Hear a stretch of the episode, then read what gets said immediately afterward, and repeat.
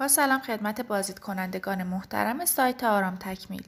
در خدمتتون هستیم با مقاله نستاجی. نستاجی یا هنر بافت پارچه و ریسندگی از مهمترین و قدیمی ترین صنایع در دنیا می باشد که تمام جوانب زندگی بشر و صنعت و حتی علم پزشکی را به شدت تحت تاثیر قرار داده است.